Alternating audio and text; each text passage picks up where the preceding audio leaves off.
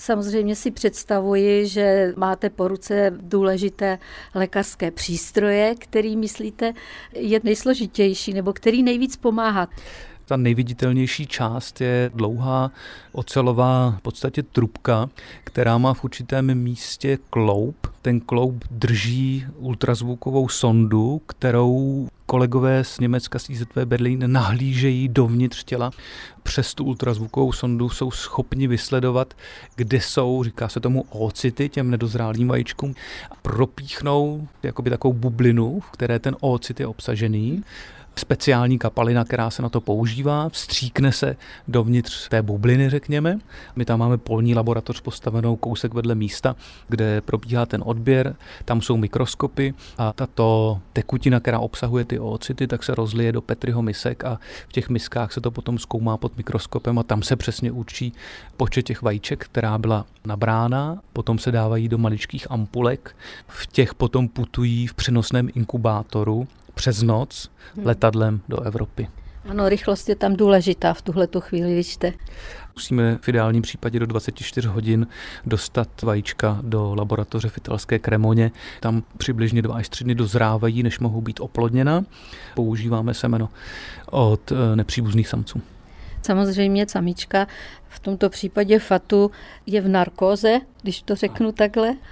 Zákrok trvá dvě hodiny.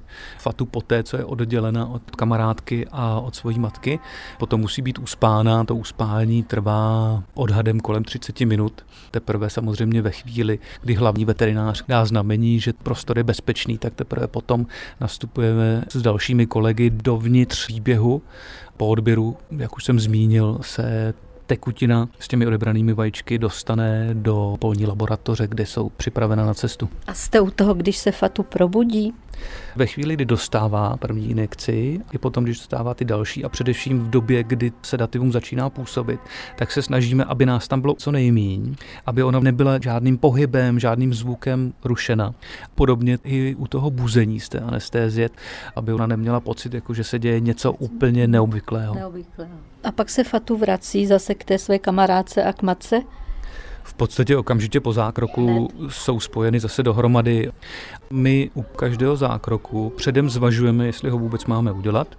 A než přistoupíme k dalšímu zákroku, tak si zase vyhodnocujeme, jestli náhodou nedošlo k nějakému dopadu na zdraví. A u Fatu po těch deseti odběrech jsme nezaznamenali žádné známky toho, že by se to na ní nějak projevovalo. Což je hodně důležité a hodně dobrá zpráva. Je to skvělá zpráva, protože Fatu je možná nosorožec na světě, který byl nejčastěji uspán.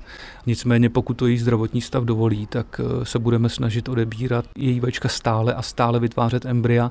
My vlastně nevíme, které z těch embryí povede k tomu, že z něj vznikne nový nosorožec, že se nové mládě nosorožce bílého severního narodí. Možná, že je naděje, že se jich narodí víc než jenom jedno, což by bylo úplně skvělé.